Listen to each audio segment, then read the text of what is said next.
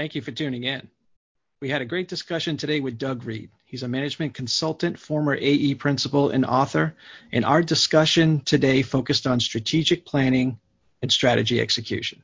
We also hit on a variety of subjects, including the benefits of mentoring and career development, the befores and the afters of a strategic plan, and some new threats facing our industry. So without any further delay, let's do it. Welcome to AEC Leadership Today, the podcast designed exclusively for engineering, architecture, and construction industry leaders who want to stay relevant and effective. The show takes on the most pressing issues facing the AEC industry and was created to help you and your firm grow and prosper in the 21st century. The host of AEC Leadership Today is Pete Atherton, a professional engineer and former AEC principal and owner turned AEC coach and consultant. And now, take a break from your never ending to do list and welcome Peter Atherton. Hello, everyone, and welcome to another great episode of AEC Leadership Today. This is a show where you and I get to talk with industry insiders and subject matter experts on the issues that matter most. So let's go. Today we have Doug Reed, President of Foster Growth, and we'll be talking about strategic planning and strategy execution. Welcome to the podcast, Doug. Well, thank you, Peter, for, for inviting me. I'm, uh, this is very exciting and uh, interested in talking about a subject that's near and dear, I know, to both of our hearts. Yes. So we like to start big picture here and um, getting to know you a little bit. So can you tell us briefly about your background and how you got into management consulting and why you're so passionate about strategy and execution? Hmm. Okay, I'll try to be concise. I'm a civil engineer, as you are too, um, both uh, bachelor's and master's, and started off the typical uh, engineer wanting to help solve all my clients' infrastructure problems. I had no interest in management, no interest in uh, corporate anything. I just wanted to be an expert at uh, at my trade, which very quickly became environmental and drinking water and wastewater and those kinds of things. Uh, along the way, uh, I, I found myself with some great mentors, uh, predominantly the CEOs of the firms where I worked. Uh, they were always people that uh, really had the attitude of empowering staff, and they also have the attitude of not trying to do it alone. And so they brought in external persons either for training or are learning. And so that, that allowed me to get very early into uh, both project management, but also start to work on sales and then understand how a company was managed. Uh, along the way, um, in that environment, I had uh, opportunity to work with the CEO's external consultant as I progressed to shareholder level and was a member of a board of directors, a finance committee, and also the committee responsible for implementing the strategic plan uh, called the Growth Committee. Uh, I worked one on one quite often with an external director who was a broad businessman, and had uh, uh, exposure to clients from outside our industry as well. Uh, I grew more and more enamored with the, the power of applying business science to advance business, not just for me, but for all of the employees because it really opened up the doors. Uh, I was able to control the kind of projects and clients uh, that I provided services to by engaging that way. And so that sort of high growth environment was exciting. And I liked the, the one individual's lifestyle as well. And so I, uh, way probably in my 30s, was thought, you know, someday uh, maybe I'd like to really uh, become more and more involved with business and maybe be a, a, a consultant. Uh, really, uh, what, what, what really excites me is seeing people who are largely technical people, engineers, architects, scientists, realize that they really could uh, learn and apply business uh, skills and business science skills to help control and, and their own outcomes, their own career, and achieve things that they didn't think was even possible before. And when I saw the enthusiasm and satisfaction amongst staff from coaching them in that way, I said, this is really exciting. Uh, I can uh, I can transition from being that technical engineer delivering project to that business consultant. Uh, and a lot of it is because of mentoring and coaching I had from those external people who taught me really that uh, there is a right way to do things. And when you look back, um, do you see that it was an evolution that you know for many years you really were just enamored with the technical side and as you evolved as a person you liked that the sort of the, the business and the management aspects? Or do you think you always had a little piece of that in you and some of these external consultants sort of brought that out? Or did you once you got to the point where i really like this stuff um, and i think maybe i can make a career out of it and help grow some firms that those early connections you were able to connect the dots with? Sure i started at a pretty early age but initially i had absolutely no interest in management probably in my mid 20s i was becoming a drinking water expert on developing water supply and water treatment instrumentation control systems, for instance. Um, and that was uh, very exciting to me, and I was learning a lot. Uh, it was a lot of fun. I did uh, because of some outside sales experts that were brought into the company. The CEO involved even the 20-something year olds in the firm in that process, and I then learned, and they allowed me to go out and develop relationships with clients and to essentially begin to develop revenue. I was probably 28 or 29 when we were shortlisted and the principal took me to the interview and the client really liked the presentation part that I gave uh, and and hired us. So I was one for one on my first proposal, and so I thought this is pretty neat. Maybe maybe I like this. So from there I moved into project management uh, and working in teams. I also discovered I was very interested in working with teams. I actually again had an employer who supported me through all kinds of external training for instance, supervision training, project management training, negotiation skills, all these things that I didn't have to just learn it on the job. I learned it from people who knew how to do it, how to apply it. And I really credit that a lot from, from my capabilities, but my interest in moving more and more the business uh, into the business side of things. So it was an evolution. By the time I was uh, in my 40s, I was an elected shareholder and uh, in a firm that was growing quite rapidly. We had 10 consecutive years of 25% growth, uh, mostly organic. And um, so I did that not just at one firm, for two different firms as well. So uh, pretty exciting. So it was an evolution until I looked back at working with that uh, one uh, external consultant who was like the private consultant to the CEO and everything I learned from him. And I said, someday that's gonna that's what I'm going to do. It's uh, kind of interesting you brought up because I mean, working with a lot of organizations and talking with a lot of you know newer um, and even seasoned leaders for that matter, there is a strong desire, particularly in the AEC industry, for people to receive some training. I mean, it, it is the it's a big you know employee retention and um, and, and training are some of the big issues that are facing firms, and they're starting to develop programs. But it's interesting, you know, several decades ago that there was a firm that saw the benefit of bringing in you know expert trainers and not just forcing on the job because i think in our busyness there's a lot of hey you know after 10 years 20 years you'll figure this stuff out. We'll learn it. We might do a day's worth of training on project manager scope schedule budget you know some people skills some presentation skills. But a lot of time it's going to be pull ourselves up by our bootstraps and we'll figure this thing out.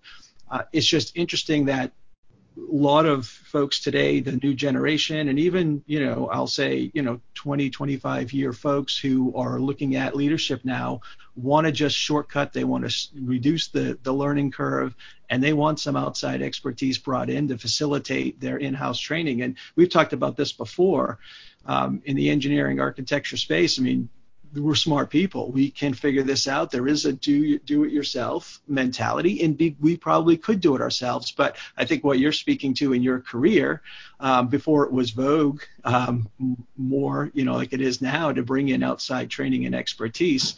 Um, you're the beneficiary of of planning basically professional and career development, putting seeds ahead of time, and shortening that learning curve. So I think it's it's almost like a model done decades ago of what people are really starving for today, um, and some of that is at strategic career planning, and you know what we're talking about today is strategic business planning and business growth that comes out of this, and um, again, I mean, the benefit of, you know, some firms bring in outside experts to facilitate and even help implement, and other firms do it themselves. And I, I guess I don't want to judge. It's just a matter of how do you lessen right. the, the, the um, uh, the learning curve and how do you speed up results. And uh, absolutely, and and it wasn't um, wasn't uh, all uh, external support. I certainly saw the results of the do-it-yourself approach. Uh, I uh, many different times, whether it be somebody who was thought to be good at sales, or someone who was thought to be good at project management, or even one case somebody who was thought to be good at strategy because they had a marketing background, so maybe they should do the strategic plan. So I was participative in those, and and in each of the cases, I saw a couple things. Um, mainly that there was not an intended outcome. It it just never went anywhere. I also witnessed the individuals who are uh, recruited within the firm to provide that training and that coaching. And uh, in all their cases, it wasn't their core job responsibilities. It was taking them away from their core job responsibilities, which might be marketing, could be office management, could be uh, sales, and they they weren't really that good at it, and they also didn't like it. So usually that training would happen once and never again. So uh, ultimately, uh, I saw and witnessed and was participant in many failed programs. Uh, yet when I was participating in the program with an external person had the CEO uh, backing the process fully, I saw uh, all kinds of success. So it was black and white. It was totally different. Um, there is that type of external accountability that happens, um, and there is the you know that you're really good at this, um, but it's not you know something that you're really passionate about and want to put that sort of discretionary effort in for internal training. And it's absolutely you know learning by doing and it's like that reciprocal learning you know the teacher learns twice. So we want all of our principals and our project managers to do some type of you know internal training and that absolutely works on a lot of levels. But if it's really not in the cards from a passion perspective it might not get done or it might get done once. Um, and then it just it, there's just something left on the table so i mean i think it, it's it is very it's an interesting discussion because i think we're getting to that in a lot of organizations like how are we growing and developing our internal folks, and probably it is a good mixture of internal and external expertise, um, and not a one-day event. It's probably you know a multi-month you know peer-to-peer collaborative learning exercise where um, there's as much workshop and cross-division, cross-office collaboration as possible uh, to build the relationships. So it is kind of you know um, it's an interesting scenario. So but in general, I mean, we're, we're, talking a little bit about career development and planning for staff, but from an organizational perspective, to sort of get on back on the um, or on the um, strategic planning as a firm. So, the economy, if we look at a business perspective, the economy is rocking right now. Why is strategic planning important for firms?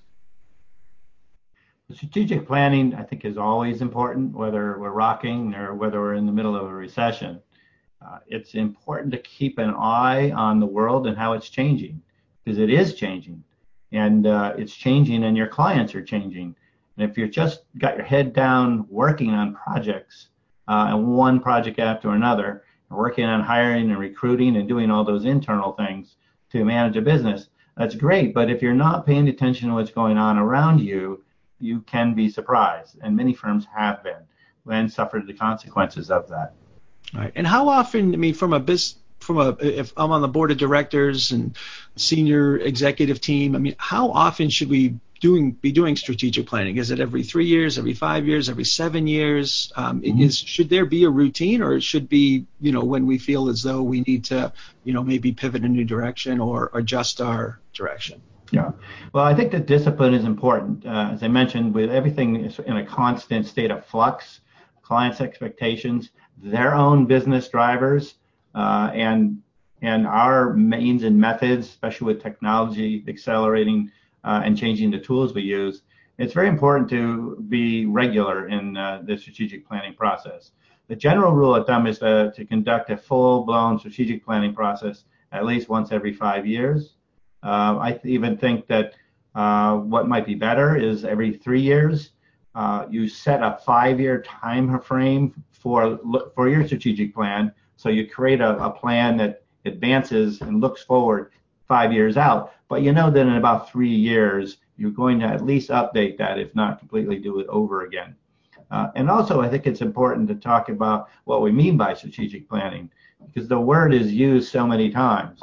If one were to go on Amazon and the books and, and put in the word strategic planning, you will get over 50,000 books there's a ton of material out there with opinions about strategic planning, what it is, and how to do it.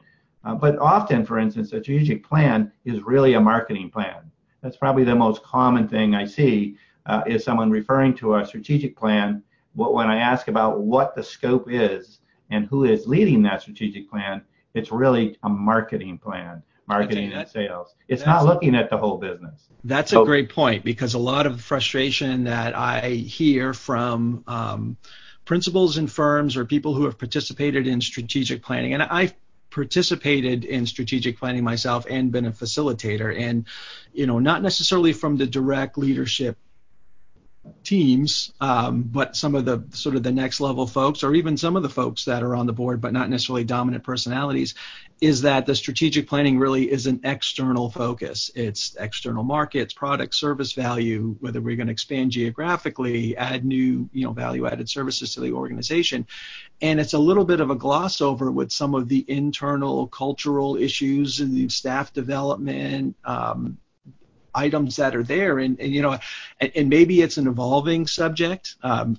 or it's we're just the leaders in place are uncomfortable with some of the people issues of people in the culture. And it's it's it's less it seems less tangible but yet it's a direct you know benefit to the bottom line to have fully engaged and growing talent that sticks around.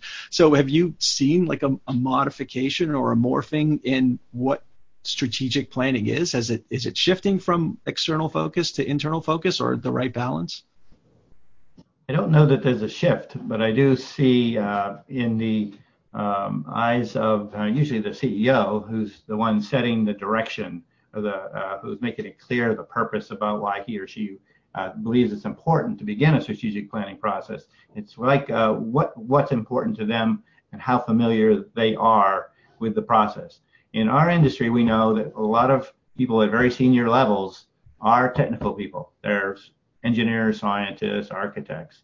Uh, they're not business people. Occasionally, they've got some business courses under their belt, maybe an MBA, but it's often a very technically driven person. And what I see then is, as a, often is a lack of understanding or appreciation for the complexity of the of managing a business, and that's where we start getting into trouble. As you said earlier, you know, we're all smart people. You, you couldn't get that degree unless you were pretty smart. Uh, I also have a story I tell about the end of freshman year, which most engineers can relate to, where the size of the freshman class of engineering students uh, was was half the size sophomore year. There's a huge uh, number of people that change change uh, their major, uh, and what was most common is is those people would go go and shift to becoming a business major. So I remember in college thinking, oh, those business majors are the people that couldn't hack engineering. And uh, yet I actually learned years later that those people that went into business and were good at it actually were extremely successful people. And and I also, through the conversation we've had so far, illustrated how I saw how running a business is very difficult. It really is hard, and it's just because you're trained a trained problem solver doesn't mean you're going to be good at figuring out on your own how to manage your business, how to grow your business. So it really comes to who's driving the need for strategic plan and what their perspectives are, and also their their willingness to move outside their comfort zone. That's another big one too, because their comfort zone um, might be their technical expertise and not business. So that may cause it. It may be that they're mostly concerned about succession planning because their retirement is not too far away. So that becomes the main driver between the strategic planning process. Right. It could it really be that they, they want to expand the marketing and so it becomes a marketing plan. But what happens is they really, the very first step in the whole process is to understand uh, why, why they're in business, uh, who they are, who they want to be and why. And the why part is what gets glossed, glossed over in strategic planning. And when we when I talk to somebody who's been through a strategic planning process in which I was not involved, and if they're complaining about it, it's because they were asked to participate in this um, and make a substantial investment of their time in a process that was too narrow and didn't actually uh, broach or examine or create a plan for some of the things that they felt were more important, which, as you said, is more the internal things, the people side, the process things, the quality side, the uh, the succession planning, the, all those kinds of things. It was just, yeah, we have a great marketing plan, uh, and So it's um, I think it's very important for very at the very beginning um, to to sit down with the CEO and say, okay, what is it you want to accomplish and why, and then let's test that notion to see whether it shouldn't just be shouldn't be a full comprehensive strategic planning process. And that's when we were talking about how often to do it. You know, that's a that's a three to five years uh, on those. If it's simply a marketing plan, it could be a couple years for that. Much shorter because it's a much more focused plan um, and will involve fewer people. But if you really want to keep an eye on your business, ensure that it's a sustainable business, a healthy business that provides career opportunity and financial reward for owners, uh, it really needs to be comprehensive. So who should be at the table? Not, not. I mean, I guess at first, who should be at the table with laying out the scope of strategic of the strategic plan, and then maybe who should be at the table for going through the strategic planning process? Yeah, that's a great question, Peter, and one that I'm very passionate about. Probably partly because of, as I mentioned, in my late 20s, when I did have a business-minded CEO who did involve even the younger generation, and, and how that younger generation can and does um, have a major impact on on the growth and uh, quality of of the business. So uh, what we see a lot is strategic planning sessions that are made up of all the senior leaders in the company. Uh, and and leaving out all those mid-level and junior level people. So the way I characterize it with my clients is to talk about who are the influencers within the company, and to develop uh, uh, uh, and to invite uh, and to ask people to participate who are themselves influencers in the company. And that's a different way of looking at it. And one's title doesn't mean that you're an influencer. Right. And uh, I, I actually had a client once who purposefully did not invite one of his division managers because through that discussion we concluded that he concluded that person was not an influencer. So um, it's very important. We also had some 20 something year olds uh, and um, and those people later on in the strategy execution stage were the ones leading the charge, putting the en- energy into it, and, and, had a passion behind it. So the influencer is the one who's uh, who others respect. So they're what they say and what they feel about things. Others are are more willing to believe it and to adapt it and to embrace it. And we all know of the person who is the opposite. The opposite of the person who says something and, and everyone just rolls their eyes and says, oh yeah, another, you know, another crazy idea, or maybe they're just trying to impress the boss or something like that. Those are the people that actually hurt your cause. So, so what you want to do is to think about engaging a, a group of people who are going to embrace and who you need to embrace this not just strategic planning, but the execution part. So when you think about the planning part, it's all about positioning yourself for the execution. All right, and that takes a high degree of, I, I, want to say, not just sort of the emotional intelligence EQ, but extend that to the organization. That takes a whole lot of organizational awareness of the key leaders, whether that be the CEO or the COO, whoever is leading that charge. They really have to be in an environment where they're observing without any sort of um, you know rose-colored glasses or yeah. negative pessimistic glasses but really observing that organization and they get direct feedback on who are the influences who are making things happen um, and then you know who might be a cynic um, that type of thing because it is you know one of the aspects um, people want to talk about when setting up a strategic plan. And I think you nailed it with the influencers to the extent that they're able to be identified and that they're the high performers. I mean, a negative influencer, you, you, you might want to involve them in somehow, but you want definitely, you don't want the cynics. Um, you want people who are for the organization, and if someone's really a cynic for the organization, there's probably a whole other discussion that needs to happen, and you might not want to bring them in. Um, but it's a, you know, that's being sort of real and having that organizational awareness too.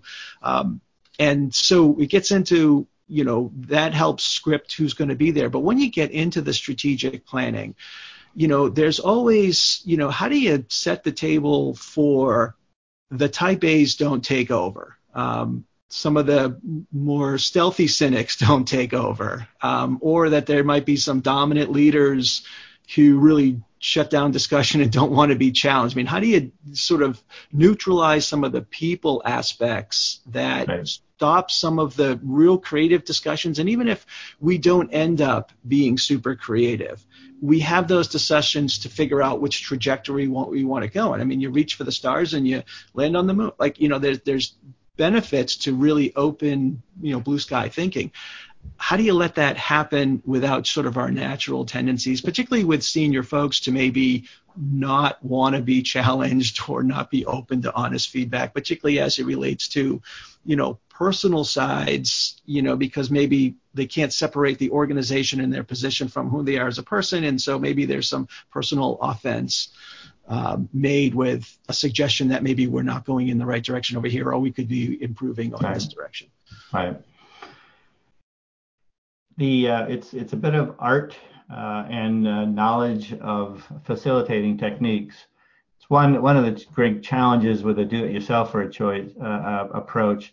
The individuals facilitating those rarely uh, understand people's learning styles uh, don't understand, for instance, how to uh, how to attain and maintain people's interest, and how to control the uh, those who want to dominate and talk, uh, and also who don't know how to take seniority out of the equation. We all know that with a mix of people around the table, particularly if they're all influencers, from you know an entry level engineer. In one case, I also had that person was the print room manager. Okay.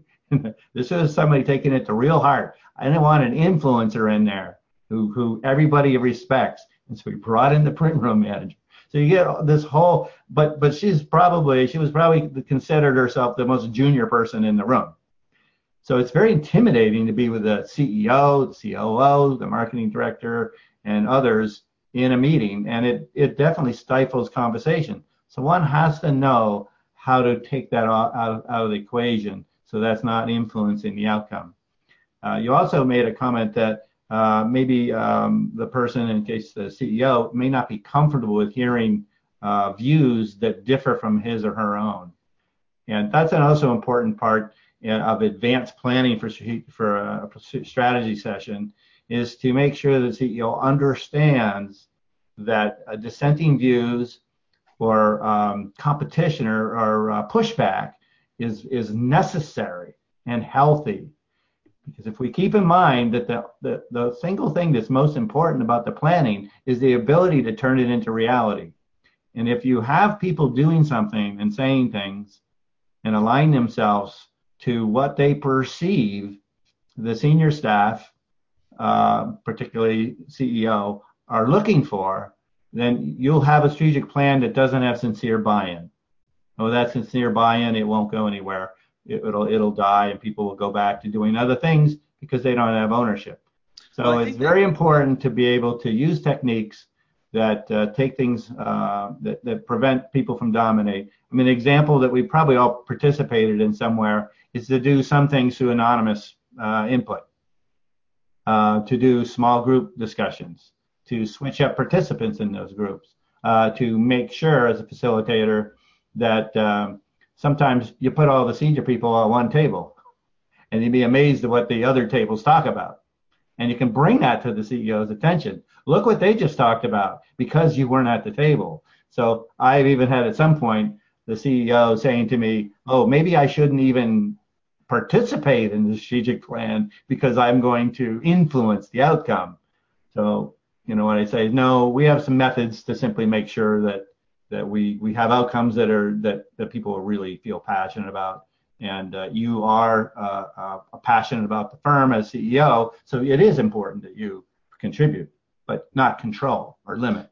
Right. And people want to be heard and they want the leadership to hear them out. I mean, whether their ideas are, are taken or not. I mean, I like the way you know you frame that up with an influencer being somebody from the print room. And I, i'm all for you know whether it be a peer-to-peer or um, even expand it beyond like a like a, a group setting where there's strategic planning going on or some sort of a mastermind discussion where you know there's veteran folks and then there's brand new folks. Because i am of the opinion and have directly observed there's no bad questions. Um, there might be less informed questions but sometimes that's where the gold is it's because someone's not tied to the present action, they're not tied to the decision that was made 15 years ago because of a one-off that put us in one direction that really, if we tried it a second or a third time, we would have been probably doing something a little different. And so it's that fresh perspective that can come from a little bit of, you know, being naive, whether it be young in years um, or experience, or coming from a different part of the the organization where they kind of see how things work in a different way. So I think the the great perspectives are important and you know, what you said too about, um, I guess it's framed up as setting the stage, whether it be some small groups or some surveys, to be able to get feedback ahead of time before some of the, the main strategic planning. I think that helps set um, the preconditions and almost establish a culture of openness um, where people can be heard. Because I, if that's shut down early on, I think it does come down to kind of going through the motions, and it doesn't matter. They're really not that interested because we don't have the opportunity to say what needs to be said without fear of repercussion or without you know the safety. And so I think a, a CEO or a leadership team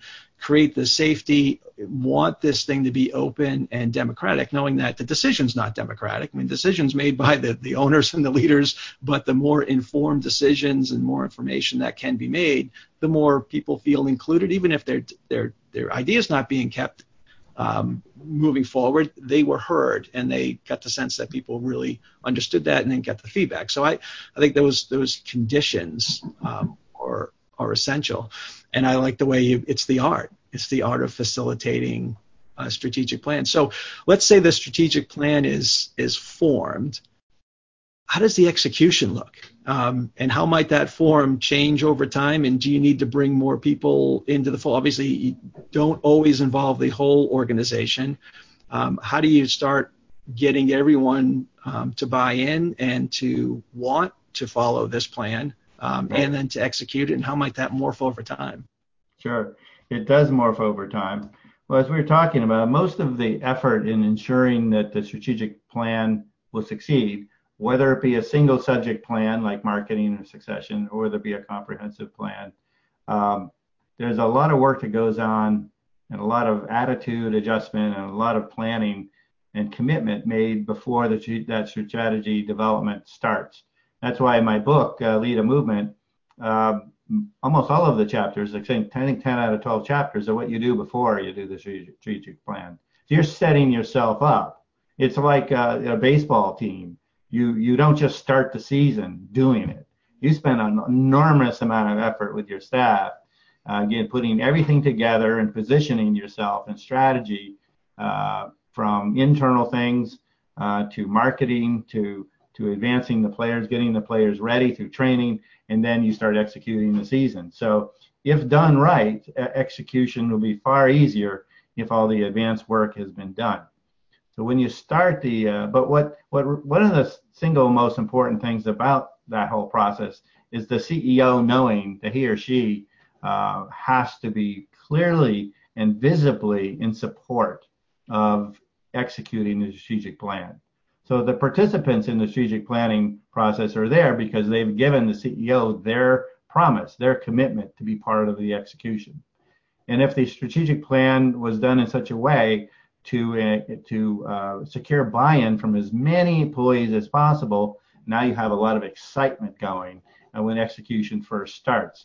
So it's often most effective as the CEO can play a leadership role in the executing the, the strategies.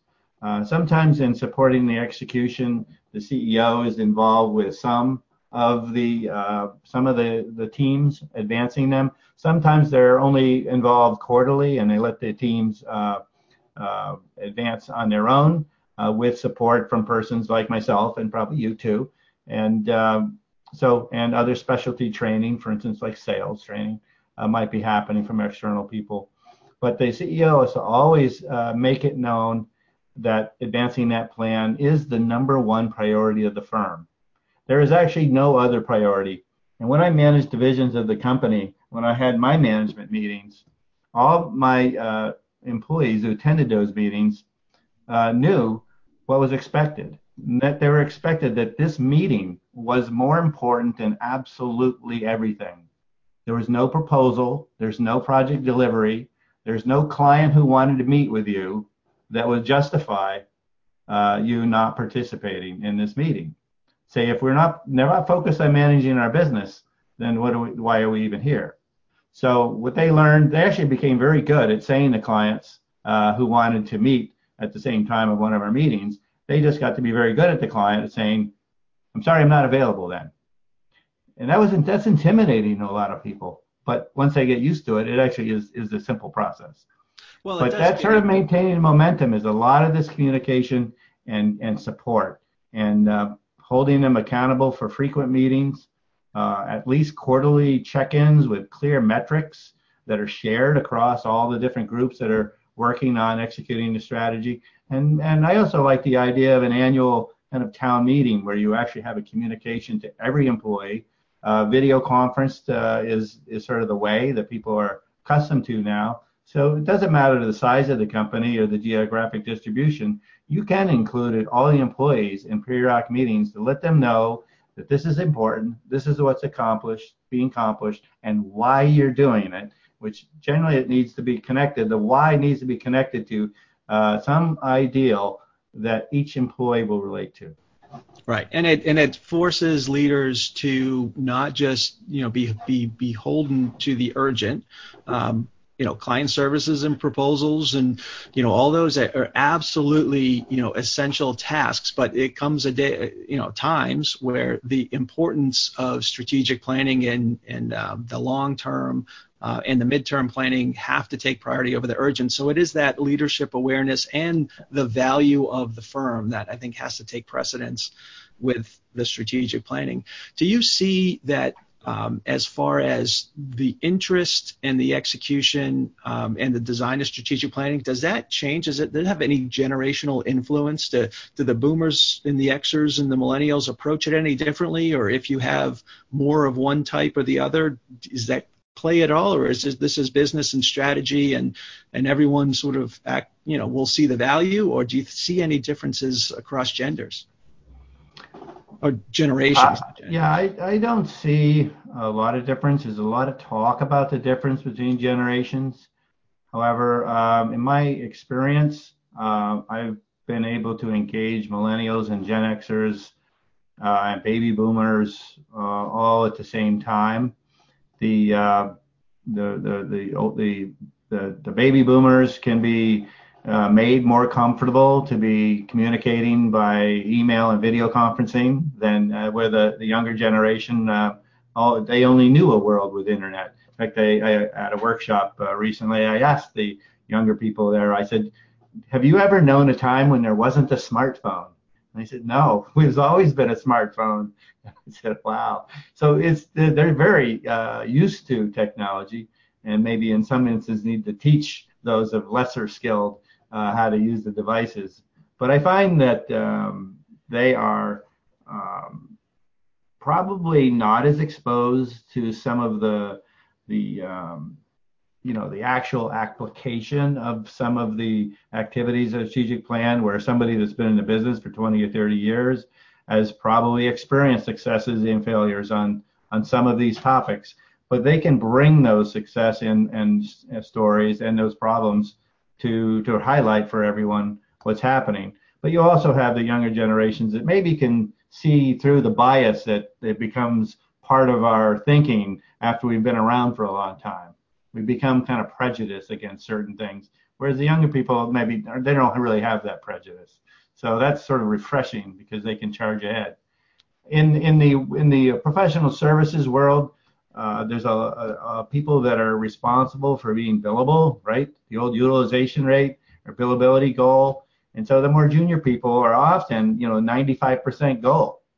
And the more senior people are lower, you know, it could be 50, 40, 30, or even in some companies, there's there's people uh, in the C-suite level who are 0% billable. So you have uh, people with different different things tugging at them, which does challenge their ability to stay focused. However, the conversation with at the beginning and, and securing their buy-in was that to know that they were going to need to find the time to make this work. Right? Well, so we need to find the time to make it work. And you asked earlier about do they make adjustments over time, and they absolutely do.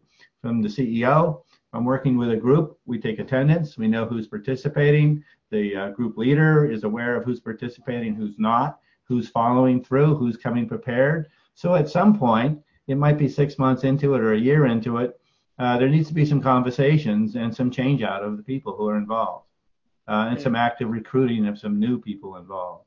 So there are some that think they'll be able to contribute, but for for some reasons, we all they all we all have personal reasons that interfere with our ability to contribute. Some some people just just have to drop off, and and others can uh, pick up.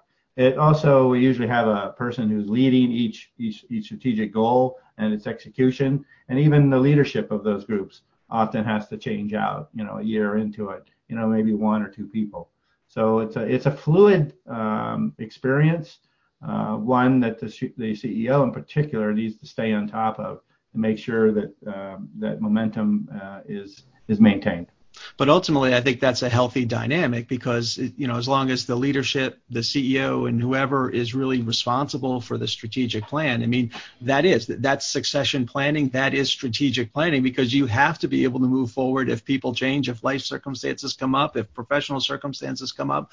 So it's almost like that's living the plan to be able to acknowledge that hey, change is going to happen, but this is what's going to sustain us moving forward. And there will be people who I want to do this, but at the end of the day, after six months, after one year, you know, it's a little bit of all talk and no action. So, you know, maybe it's the next in line needs to step up because they're more in tune with the organizational needs moving forward. So it can be a little bit of a petri dish experiment, you know, that I found too, as long as the leader that, you know, you don't get frustrated, you just see it as it is. This is the opportunity. You know what's in front of you, you know, sub team in charge of this aspect.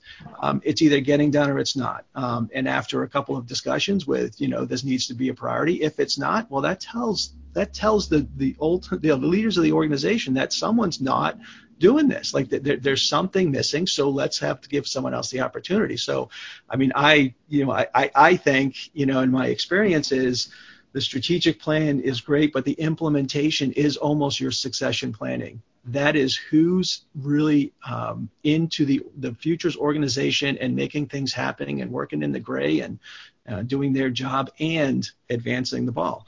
So I think that's it, it is it, it it can't stop there. you know, as far as the plan and execute it, that that's the kind of like the the the game begins in a way, in, in a way as, as far as the, the success of the organization. You know, we Peter, well, you just mentioned, I think one thing that's very important, uh, succession planning. It's not unusual for, let's say, a CEO uh, or or COO to be approaching retirement and that might be a driver. Their exit might be a driver between strategic planning.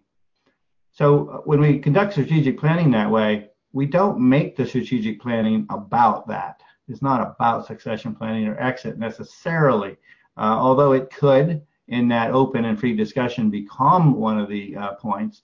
And one might think that leadership development programs might become a priority of the uh, of the strategic plan. Uh, but what we uh, talk about and what we do see is that while the CEO might have a, an idea, uh, an opinion about who's the likely successor, um, the execution period is uh, where reality uh, reveals itself.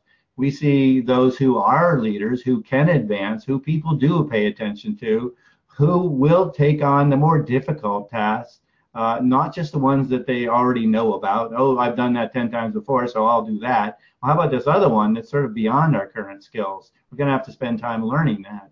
So, so at, after uh, you know a couple years into executing strategy, it becomes quite clear who the successors are. And I know at that point, and I often have discussions with with individuals about who they think the next successors are, and their answers are based on who was really shining during the execution phase.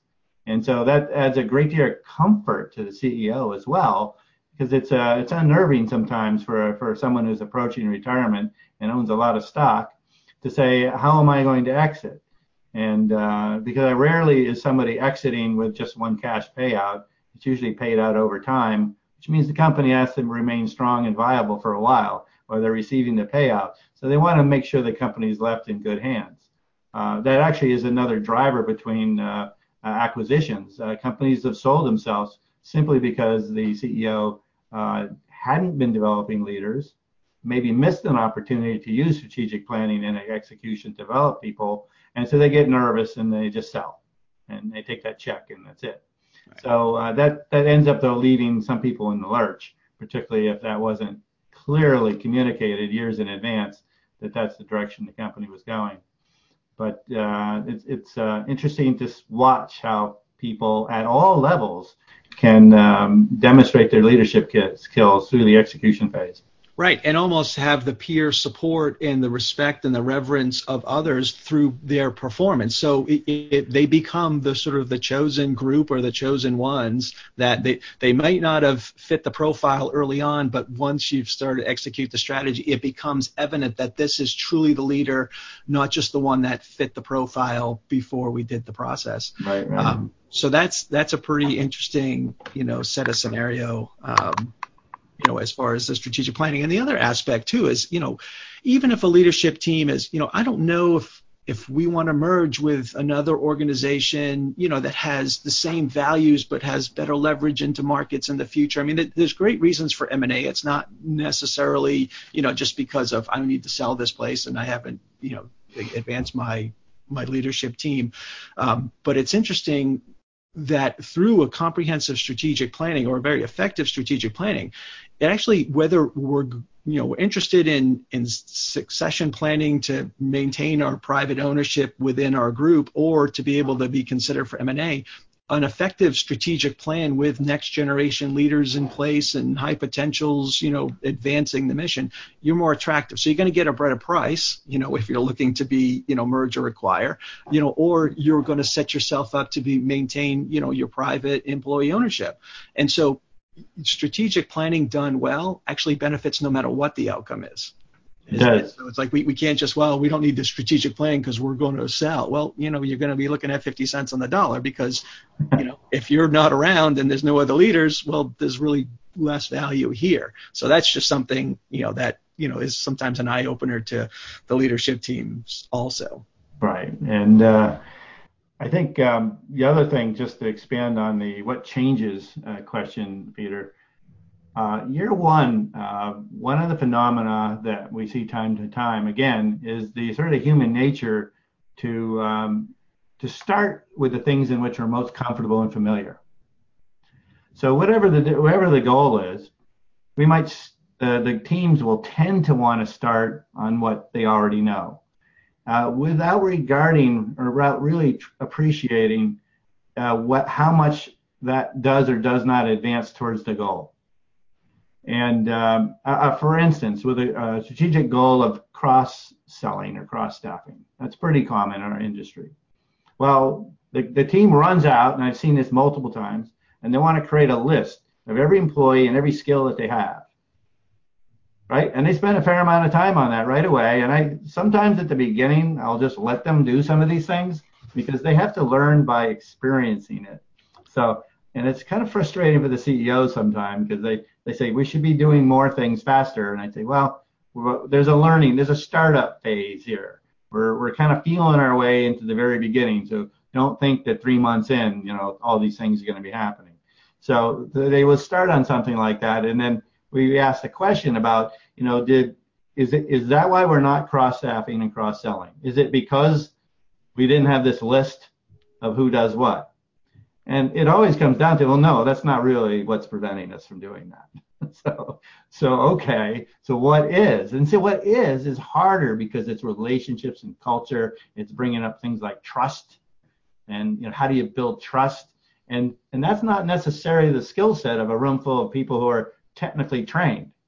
Even if they're management, they probably are still technically trained, and that's sort of outside their area of expertise. I mean, the HR director might have know that and the marketing person might because they have business background.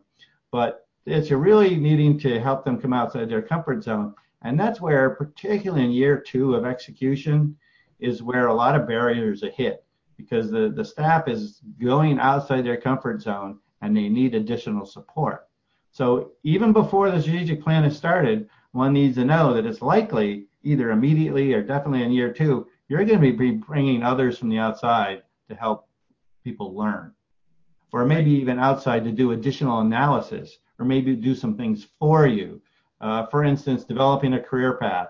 Uh, one could have a committee struggle through that, or one could go out and get an HR professional to work with them to just do it for them.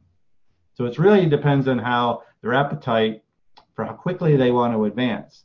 You can spend some money and bring in that HR professional who'll help you develop career paths, but you help you recruit and retain employees, or you can have your committee try to work it out themselves. People who are none of them are experts on it, maybe the HR person, maybe. Um, so they try to muddle their way through it. So this is where I say year two, just expect to need to help overcome barriers by bringing in some additional expertise, at least to teach people, if not to have some people help advance. Right. And I think that's the best of both worlds because you are reducing that learning curve. You have expertise, but you have a team of people who are learning um, leverage what's available on the outside and then customize it for your internal conditions. I mean that that I think is a valuable, you know, if speed there's there's value in speed and execution. I mean, you know, what's the what's the value finishing that strategic effort two years from now if four people have left the organization and two people didn't come? Well, if you got that done in six months, all of a sudden you have more engaged people and and you know you, you plus you plus six. You know what I mean? Uh, so uh, uh, as far as people and, and all the disruption that happens when somebody leaves the organization. So I think that that's an absolute, you know, key, you know, to bring in those folks. Right. And that's where the CEO is ultimately one that needs to understand that and having uh, an outsider working with the teams to advance the uh, the, the strategic plan to its execution to help be also another pair of eyes on the inside to be able to spot where that's happening. And I think and for if, the CEO to be, or whoever's in charge, to be really astute um, and to really, you brought it up, you know, barriers.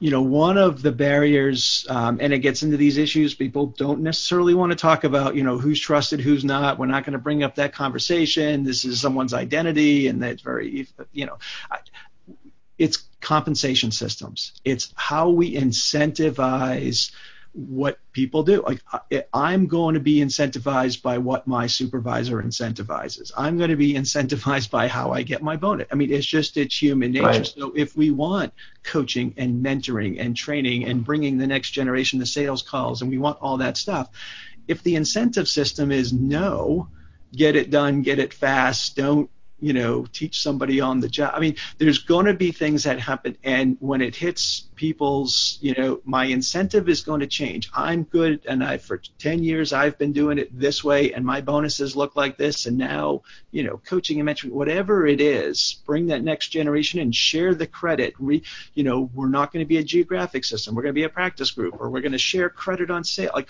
all of that stuff, which is going to engage and encourage and bring in more people to help grow the business, people are going to be threatened by it. And I think sometimes our incentive compensation systems, and not just financial, but it's rewards, it's recognition, it's who gets promoted and why they get promoted and what's valued right. today. If it's, you know, hey, we'll put up with whatever because they keep closing business.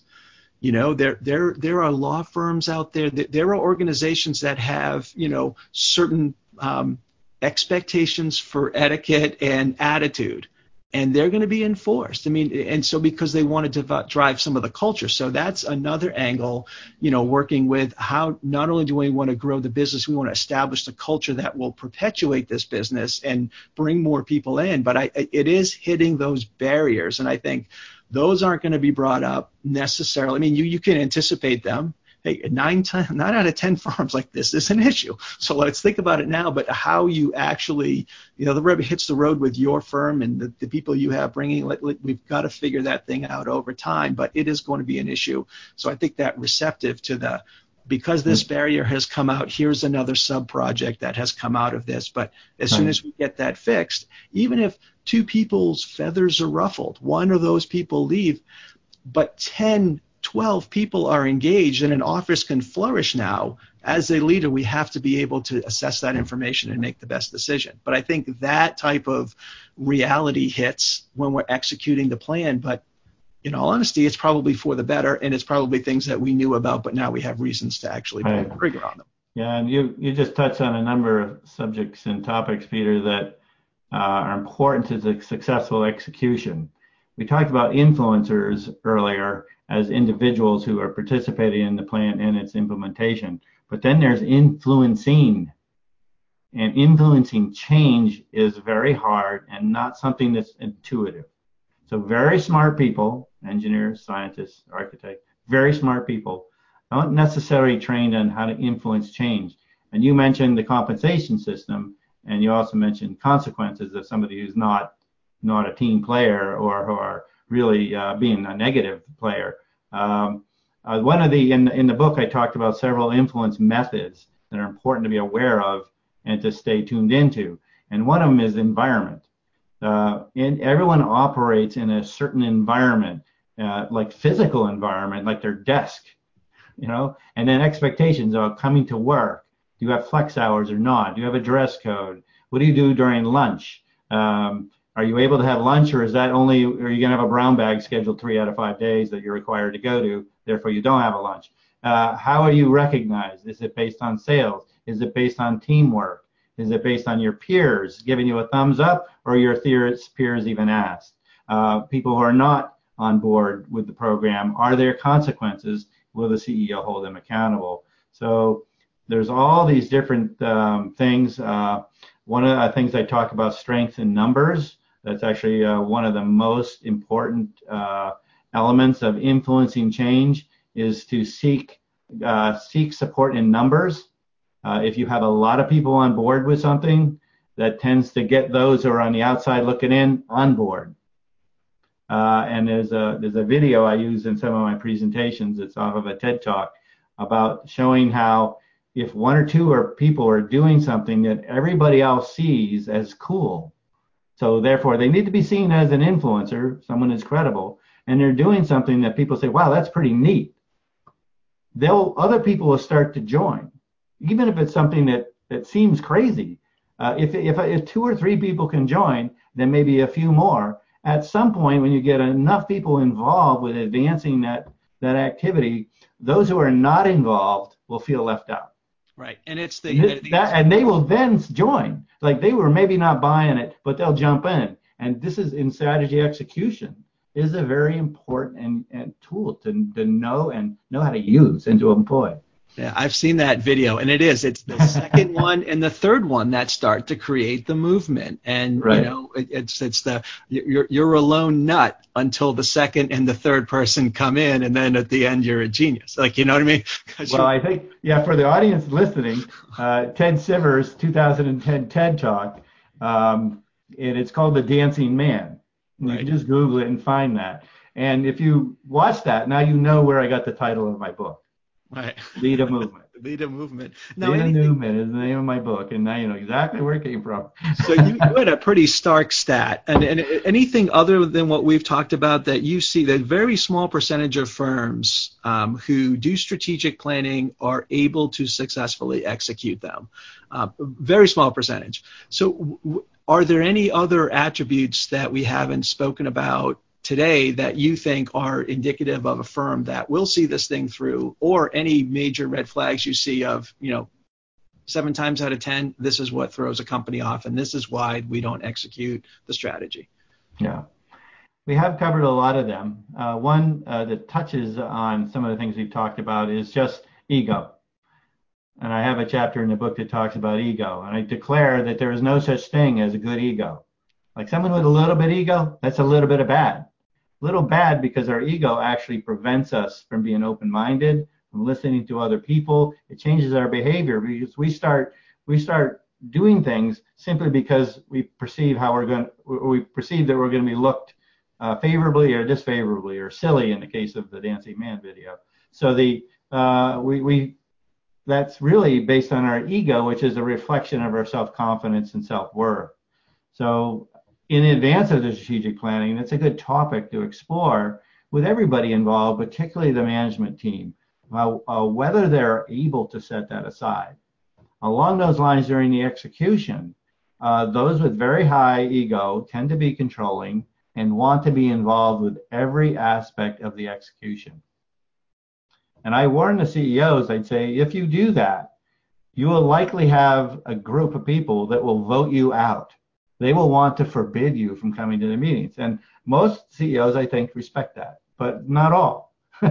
but them just insisting to be involved, uh, and it intimidates the outcome, and, and, it's very limiting. So they have to really get control of that ego and and to believe that by letting go, by delegating, let people um, speak their minds uh, without fear of uh, being criticized or ridiculed uh, is important. And it takes takes someone to be able to set their ego aside. And right. the firms I think that can do that, and the individuals who I know have been successful at at the head of their company are usually able to handle and, and deal with their own personal ego. Well, I think it gets into the ego is the opposite of, in, in a lot of ways, well, it's a, a subsection of the opposite of humility, which is such a prized leadership attribute today and something that people are attracted to. I mean, sure. if you have humility and high levels of confidence, that's the ultimate. But you don't need that's the right. ego involved. And I think, you know, what you said about, you know, if, if you do find yourself wanting to be involved with every detail, I've seen, you know, people want to vote you out. I've seen the other side where people just disengage, whatever you want. Uh, yes. It, it, it is going to happen anyway, and I would rather be three different places than here, if it has to be, because I'm incentivized to do this, or it's just going to be your way in the end, and just tell us what you want, and we'll just move forward with yeah. it. You know, that's so, a good point. People will disengage, and you have somebody maybe is sort of leading the team that's working on a particular a goal or tactic, and if if somebody external, uh, some corporate board member or CEO insists on controlling the conversation in that meeting, that person will likely resign from that position. I mean, what do you? You're just taking the wind out of their sails. You're not empowering them. You're not allowing them to, to grow and develop on their on themselves. You're you're teaching them how to just try to anticipate what you as the leader is going to think or say, and that's not very healthy. So that's that's a that's a real important barrier and a reason why plans uh, eventually um, fail. You know, they stall out and dissolve, and people will forget about them. Right. Well, it's the ultimate level, you know, Maslow's, you know, it's not self-actualization of a leader that's the ultimate stage. It's transcendence. It's you're there's something bigger than you. It's this organization and, you know, you're sort of loving your organization as much or more than yourself and the people involved because you're this is something that's going to grow and it's bigger than just self, a few self-actualized leaders if they're even at that level. I mean there is that sort of that next level which is the the sort of you're part of something bigger and you're making that bigger you know move forward. So is there any i guess any other tidbits from your book that just you know you think we should bring out before we, we close the uh, the discussion today I think what's important is to understand that the sense of urgency behind strategic planning and, and doing it right. Um, it is more important to set the ego aside, set uh, set aside the do-it-yourself idea um, no, now more than ever. And the reason is that right now, or last over the last 10 years, this industry is experiencing competition from a place that we never experienced it before. Now, the example where we're where we're, we're familiar with uh, is design build, where construction companies are moving into the engineering and architecture space. For instance, they are hiring their own engineering team, their own architectural team, and they are being the one-stop solution for a client. That has taken hold. Uh, the uh, that that approach is exploding and in some states in this country, it is now the main way services are delivered. So that represents competition to a pure engineering or architectural firm. Now, what we see right now, we see firms like IBM, for instance, and Google moving actively into our space. And those, they have large R&D departments. They have all of Wall Street to finance their research. And engineering firms classically have little to no R&D budget. And we invest very little in training. Uh, engineering firms and architectural firms, compared to all industries in general, spend half as much on educating our staff as others. And if you were to look at some of those high tech and fast growing industries, we're probably one fifth or one sixth of what they do. So what it means is as an industry for us to survive, knowing that these this competition from new competitors is here and it's going to be here within, if you were to start your strategic plan right now and a five-year horizon, they're going to be here in that horizon. So it's important to be more open-minded than ever, to make sure that when you do your strategic planning, you're really looking outside of your industry at your at your competitors. Uh, strategic planning also always includes a list, uh, an examination of our, our, competitors, but now we have some new competitors. And the firms that don't do this, I think, are going to be um, uh, are really hurt. Uh, it's going to be they're becoming they're going to be part of a small group of firms that didn't change, that didn't evolve, that didn't uh, embrace the new ways of delivering our services to our clients. Right. Well, and it gets into, you know, strategically, how do we start selling our value, not just our time, because of, you know, the IBMs and the Googles are going to come in and they're going to make artificial intelligence a reality in some basic decision making. And in some instances, it can be we can commoditize things that um, jobs that we used to get paid for now are just very easily done with an app and the and the owner does them, the client does them. Or there are things that you know that used to be fifty thousand dollars worth of work, now it's five. And so it's a little bit of a race, a commodity race. Um, we have to fight against that and be able to sell value. But at the same time, if we're able to you know scale our business based on technology and sell the value, it's actually very profitable from a business perspective. Um, and so the, I think from a strategy looking at that, but it's it's interesting what you say about you know the, the, some of the biggest fears that you know I hear is you know what are the contractors doing? Are we going to be you know how, how do we how do we move forward with that? And sometimes it could be legislation, you know, um, but you know it, it, sometimes it's going to be we're just going to have to be flexible. We're going to have to look at using gig economy workers and you know how do we provide provide more value that way. But it's interesting you bring up the IBMs and the Googles because I was listening um, not too long ago um, of a podcast that is really based in Silicon Valley.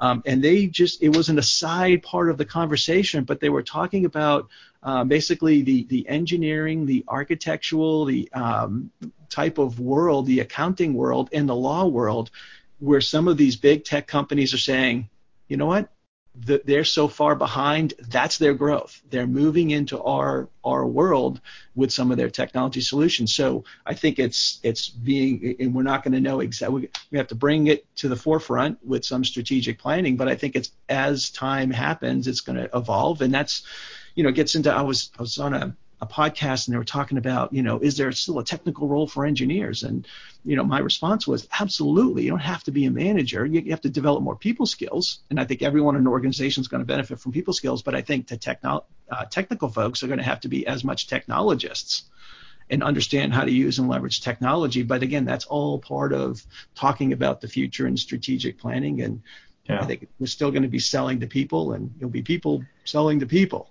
it's still going to people well, one of the things that, for instance, the, the, those um, doing the crystal balling of our future, which isn't very far away, I believe, is, for instance, the typical engineering firm is going to, while we're used to having um, sub consultants or teams on some larger projects that might be different disciplines like geotech, architectural, electrical, and so on. Um, now we're going to be employing software people. We'll have divisions within engineering firms that'll be software focused. That'll be robotics focused, artificial intelligence focused, and big data management focused. It's a, it's something that most firms um, aren't involved with at all. And a, a few of the thought leader companies I know have divisions and even spun off technology units in an attempt to move into that space. But uh, absolutely, those the IBMs and Google have a strategic plan of how to enter our, our space, and they are executing it right now. Yeah, and think about, I mean, already firms, you know, chief technology officer, chief information officer are critical roles. I mean, look at, you know, not just photos from construction. I mean, that was the first sort of, how, what are we going to do with all these digital photos that crash in our system? Know, it's it's well beyond that because this is drones oh, and yeah. lidar, and you know, probably the biggest headache for a lot of IT departments is where am I getting all this storage and data and you know you got to get into security and like there, there's so much i think um, and it doesn't have to be scary but it has to be thought of and planned out with okay. the right type of expertise and this the strategic planning is the venue to to do that and to be able to continue and have that as a priority well Doug, okay. this, this has been a great discussion and it has been I can just keep talking to you about this, and I'm sure the leaders can, but we've got to be able to wrap up. Um, you know, any other just final final thoughts and how people? No, I think we've covered a lot, Peter, and thank you very much for inviting me. Yeah, how can people reach out to you? Well, certainly on my website, fostergrowth.biz or D-R-E-E-D at fostergrowth.biz might be the easiest. Well, excellent. And I'm on LinkedIn too. Connect with me on LinkedIn. Yeah, and you know, with such a a, a small community, um, in all intents and purposes, um, and it's community, the AEC space, they're just good people. I mean, I say it time and time again. It's good people. It's a good people in this industry, and you know, we're focused on improving the environment, you know, improving infrastructure, making people's lives better. And so we all pretty much chose well, or, you know, we're directly doing it or we're supporting people who are doing it. So um, you, you, you're one of the good people um, and glad Thank that you. you were with us and we had this discussion and uh, look forward to, to seeing you pretty soon in a couple of weeks. Thanks for joining us on today's episode of AEC Leadership Today. If you want to stay relevant and effective and take your growth and prosperity to new levels, it's time to take action. To learn more about how Pete can help take you and your firm to the next level, visit www.actionsprove.com. That's www.actionsprove.com. See you next time on the AEC Leadership Today podcast.